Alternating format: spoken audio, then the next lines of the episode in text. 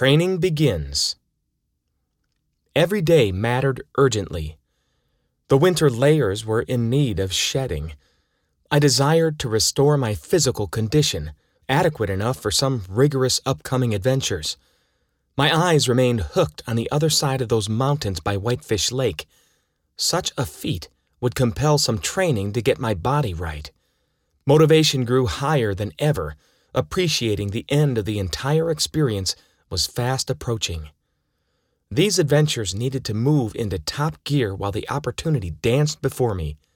The Montana weather finally provided intermittent warmth, with the sun making more frequent appearances. The sunshine would also act as a master motivator, regardless of the temperature. Training on the tracks. What got me out today? Shower day. It's been a while. Also, clear skies. At 11 a.m., after finishing my taxes, I stored up water in my stomach, ate an orange, grabbed a handful of peanuts for later use, and headed out to where? I figured I'd check out Boyle and look with the binocs for what rested on the far end of the lake people or sitting logs. I also felt the need to condition for a long trek in a few days, which got fewer as I decided. I'll make a long to and from run to town on Saturday to test my endurance and check out some things as well. With that new piece of knowledge and the need to ascend up the mountain, I began to look at this as training and purposely picked up my pace and picked the harder sections to walk in to regain excellent condition. The winter softened me. I only expected a quick run by Boyle and then maybe a hard push up to Kim's Peak, but kept moving wherever my legs guided me, and they didn't stop.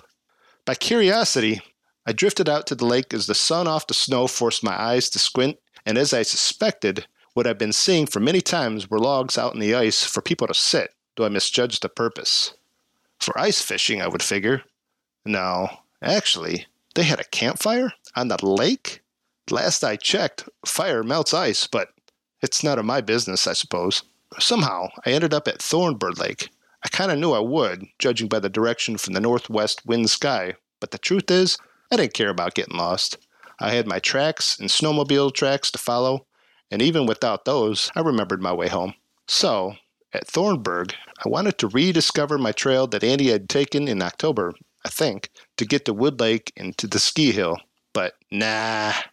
I shifted gears to scout a route to the railroad to determine if how I'd travel might have been quicker. Completely wrong. I came to the tracks on a fast run down a steep slope, and from there, I felt no urge to stop. I'll go up a way and see what the tracks are all about, I figured. 'Twas a gorgeous day for training, so I shoved on and on.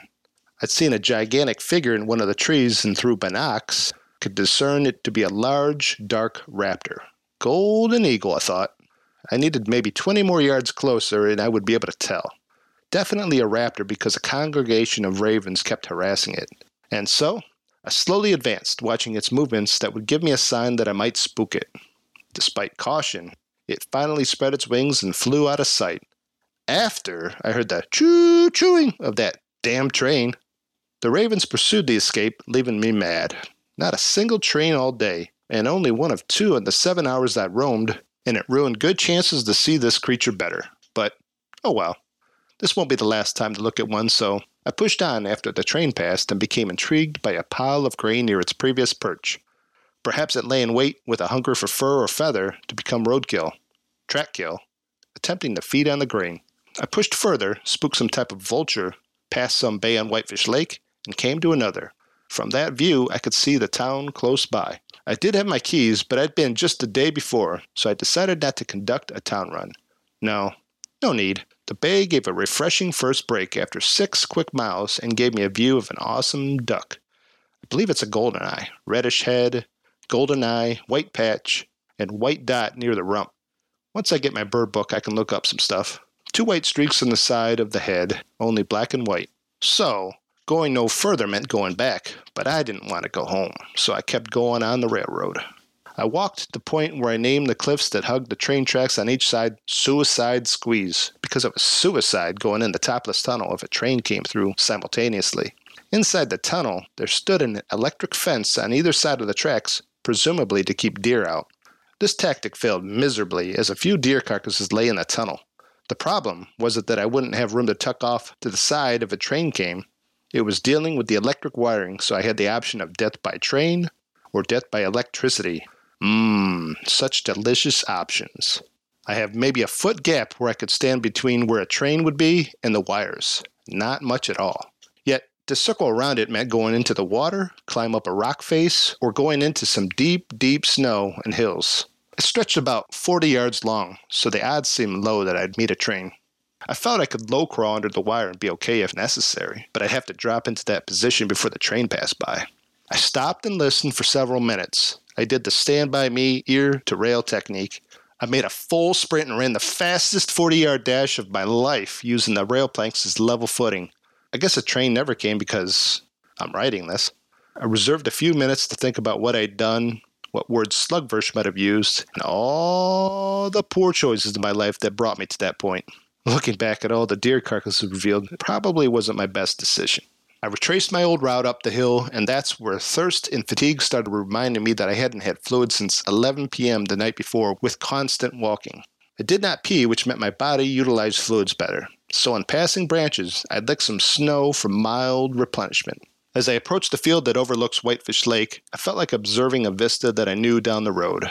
I would regret taking for granted a vast chain of mountains extending far under beautiful skies. I studied the range to tell what path I might take. It got me thinking about Montana and how beautiful the Whitefish area is. But the thinking ended with the chainsaw in the valley. I pushed on until the setting sun by the eerily foggy Boyle Lake told me, demanded to watch it say goodbye. The deep red slash orange sky said goodbye to me, and I made the last stretch of path as mindlessly as I had come the other way. Inside, the clock told me 6:30 p.m. and food and water danced within. Montana. Oliger 216 2000. A trip to town on foot for a second time was due. I opted against going dressed as a Northern California hobo auditioning for a mountain man during this stint.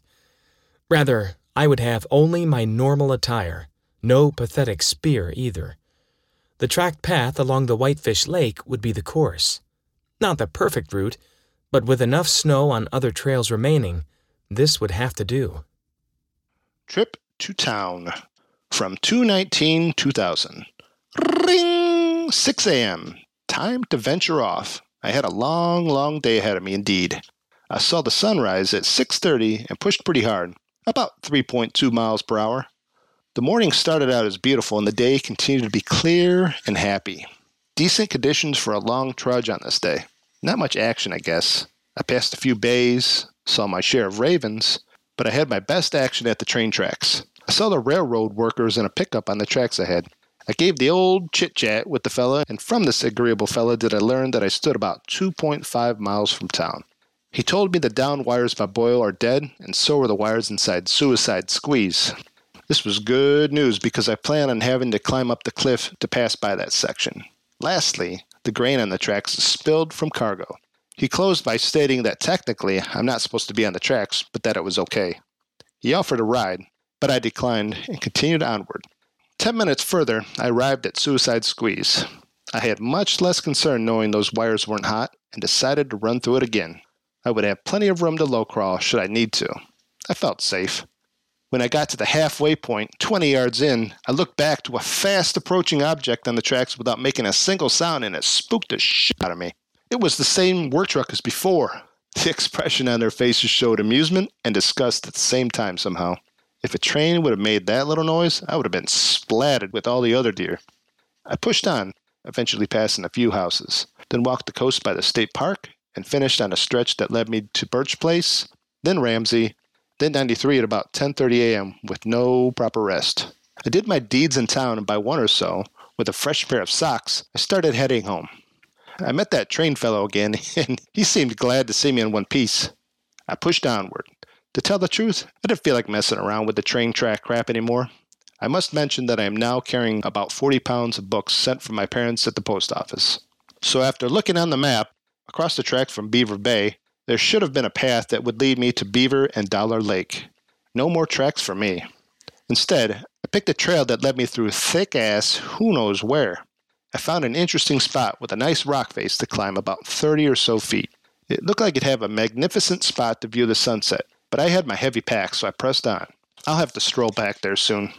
I eventually said, screw it, and left the trails westward, hoping to get to the lake through even heavier shit.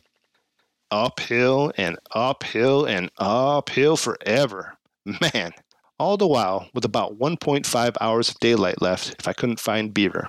I'd have to primitive camp out that night. No big deal to me, but I prided on pushing hard with a positive attitude through exhausting conditions and with no water left. I ate snow for hydration. I found the shores, you betcha, with a warm break standing overlooking its beauty. I made my way home pretty much with a mindless last run to the ski area because I've got to see the sunset. I'd seen the sunrise, and I want to admire the sunset too. I don't know if I've ever seen both the sunrise and sunset on the same day. Actually, I just laid on the hill, tired as ever, and didn't do anything but lay there. Finally, I drifted home on the rough ground to the cabin, ending about 23 miles in 12 hours. And man, I'm tired. Oliger, 214 2000. That trek sufficed in place of a few brief daily treks, but almost two weeks passed. I reluctantly resumed the training for the big mountain climb understanding that will be the toughest challenge yet. I had to inspect what lay on the other face of the mountain.